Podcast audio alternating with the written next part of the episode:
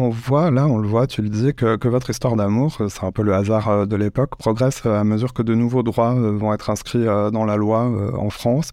François Hollande, tu le disais, élu président de la République. Avec son élection, c'est la perspective du, mariage qui devient possible et, vous irez donc euh, jusqu'au mariage. On va voir ça euh, ensemble.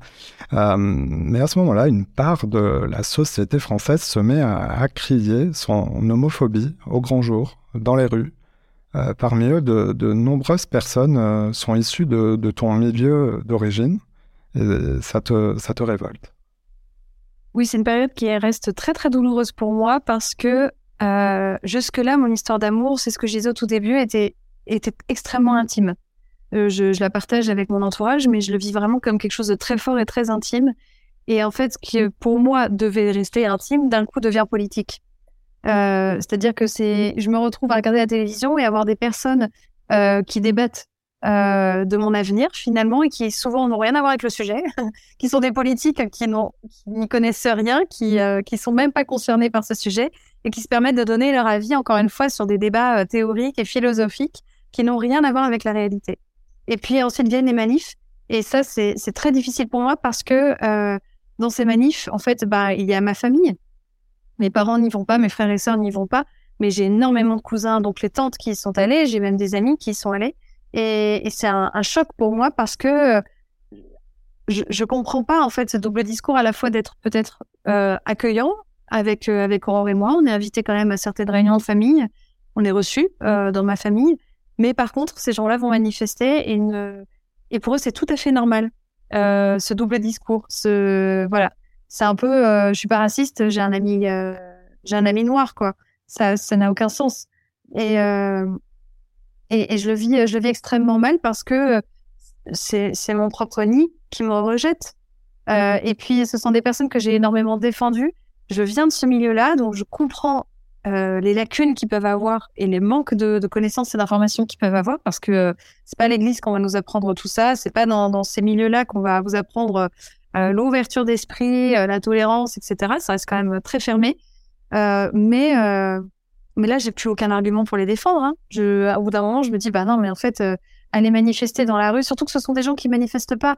C'est, on, on m'a vraiment éduqué dans dans ce monde-là où il faut jamais dire un mot plus haut que l'autre, il faut rester discret, il faut euh, il faut euh, tout doit être lisse. Euh, et en fait, de les voir d'un coup se bouger le week-end, de traverser la France parfois pour aller à Paris manifester, pour montrer en plus une image de la famille que eux disent parfaite, mais qui ne l'est absolument pas, parce que moi je viens de ce monde-là. Et je sais que dans ces familles-là, il y a des coming out extrêmement difficiles, qu'il y a des couples qui ne se parlent plus, qui ne dorment plus ensemble depuis 15 ans, qu'il y a des, des, des, des conflits d'argent, des conflits, enfin, mais comme dans toutes les familles, en fait. Et, et du coup, de les voir venir euh, euh, brandir des drapeaux roses et bleus comme si ça représentait la perfection et, nous pointer du doigt comme si on était le mal, et ben en fait, je, je trouve que c'est euh, c'est erroné et qu'en plus, c'est euh, très hypocrite, très lâche. Tu le dis, euh, l'intime devient politique. Euh, ce sont donc des personnes de ton milieu, parfois de, de ta famille. Est-ce que c'est à ce moment-là euh, que tu décides de, de, de, prendre la parole, de dire haut et fort, de raconter ton histoire? Est-ce que c'est c'est là que ta démarche de témoignage euh, C'est à ce moment-là que je commence à écrire, mais pour moi au départ. C'est-à-dire que j'ai toujours aimé écrire. j'ai plein de journaux, j'écris ce que je vis. Et ce jour-là, j'ai commencé à écrire euh, en, en, me disant, en fait, je, je, pensais à chaque fois à ces gosses que je voyais manifester, euh, parfois très jeunes, parfois des adolescents, et je me disais, mon Dieu, mais il y en a peut-être là-dedans qui sont gays, qui sont lesbiennes, qui sont trans, et qui se retrouvent forcés par leurs parents à aller manifester euh, un week-end à Paris, et qui doivent être dans une souffrance énorme, parce qu'il n'y a rien de pire que de se retrouver avec des parents qui, euh, qui manifestent. Quoi. à quel moment est-ce qu'il y a une possibilité de pouvoir dire qui ils sont? Et je me dis, c'est, c'est, c'est euh, ces gosses-là, bah, peut-être que euh, il faut leur donner un, une autre possibilité euh, de, de, voir les choses, et peut-être qu'il faut les rassurer sur le fait qu'ils peuvent quand même avoir une vie absolument classique, euh, même si euh, ils sont LGBT. Et du coup, j'écris pour moi en me disant peut-être qu'un jour ça servira à quelqu'un. Euh, je sais pas qui, mais je commence à écrire à ce moment-là. Mais je le publie pas et parce que j'ai besoin de prendre du recul parce qu'au départ je suis juste blessée. Euh, et surtout, ça s'est étendu dans le temps. Hein. Les manifs, ça n'a pas duré de week-end. Hein. Ça, pendant deux ans, c'était insupportable. et tu continues d'aller à, l'église à ce moment-là et, tu vas même jusqu'à quelque part recevoir des, tracts euh, qui ne te sont pas destinés personnellement, mais forcément tu, tu, lis ces, tracts et, quel questionnement ça fait naître euh, en toi vis-à-vis de l'église? Au départ, je continue d'aller à l'église tous les dimanches parce que euh, je je réfléchis même pas au fait de ne pas pouvoir y aller. En fait, juste j'y vais un peu par réflexe parce qu'il faut y aller, parce que euh, c'est comme ça qu'on m'a éduqué. Donc, euh, je vais à la messe. Et puis, en effet, petit à petit, je reçois des tracts. Euh, et puis, des discours politiques arrivent dans les homélies des prêtres. C'est-à-dire que ça arrive là où ça n'a pas sa place. Et en fait, à un moment, je me dis, mais est-ce que moi aussi, il faudrait pas que je sois un petit peu plus au clair par rapport à tout ça? Au même titre que je leur demande de l'être. Eux, visiblement, n'y arrivent pas. N'arrivent pas à séparer les choses. Mais en fait, moi, je vais je vais essayer de faire un peu le ménage. Je ne peux pas continuer d'aller à l'église, je ne peux pas continuer de, soutenir cette communauté qui me rejette, euh, qui a un discours euh, homophobe, dangereux. Euh, et je me dis, bah non, en fait, je vais arrêter. Je vais prendre mes distances parce qu'en fait, je me sens plus chez moi. Je me sens pas, je me sens pas bien. Et, et c'est à ce moment-là je décide d'arrêter d'aller à la messe. J'y vais encore deux fois par an pour accompagner mes parents et c'est ce que je continue à faire aujourd'hui mais je me sens plus appartenir à l'Église. Je, me sens euh, trop blessée.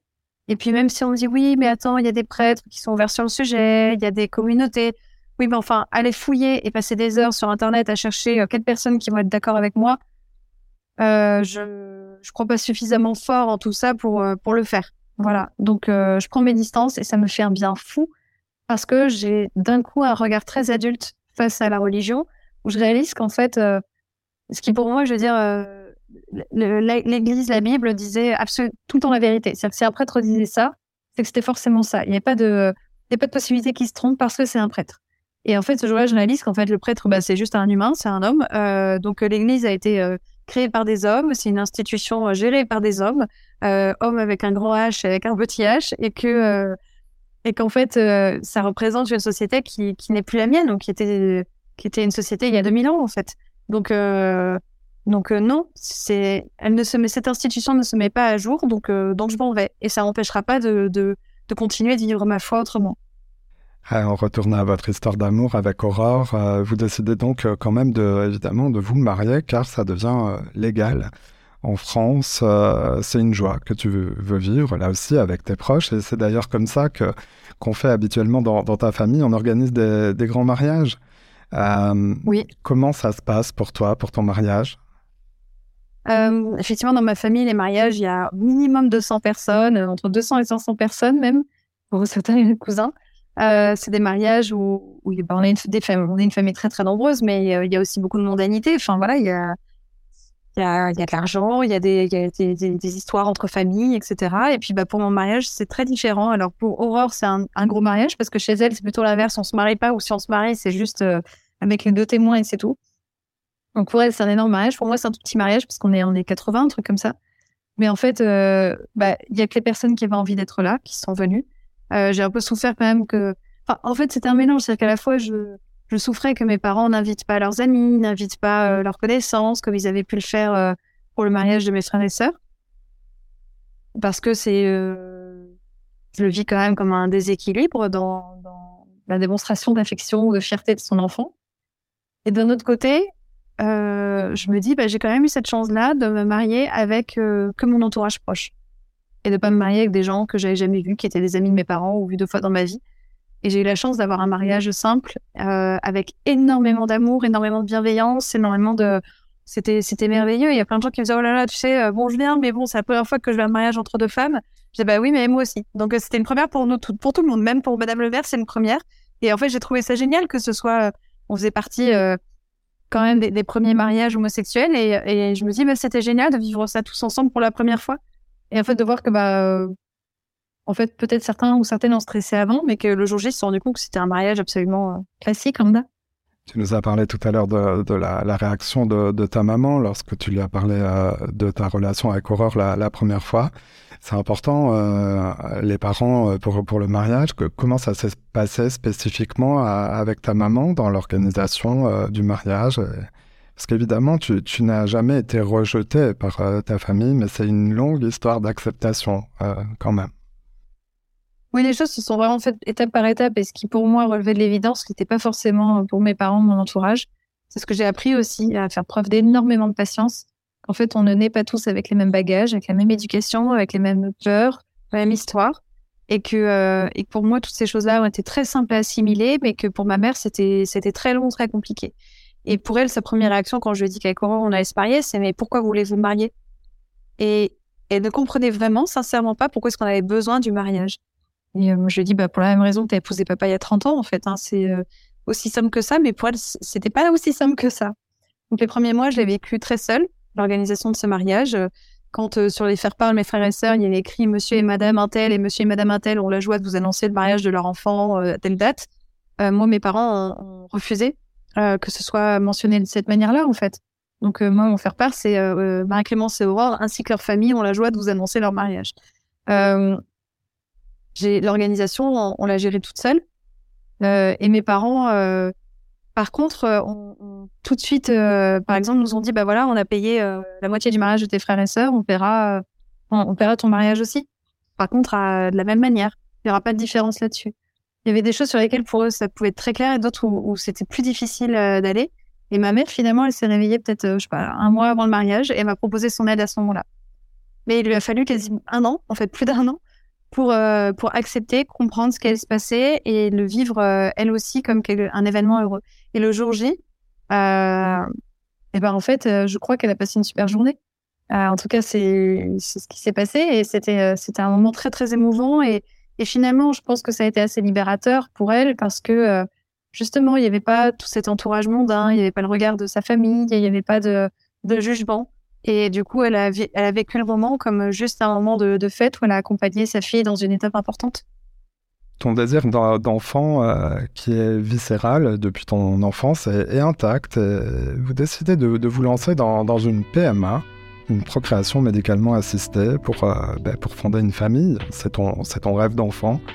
En France, à ce moment-là, euh, on en parle déjà beaucoup, mais ce n'est pas encore légal pour les couples du même sexe, comme on dit.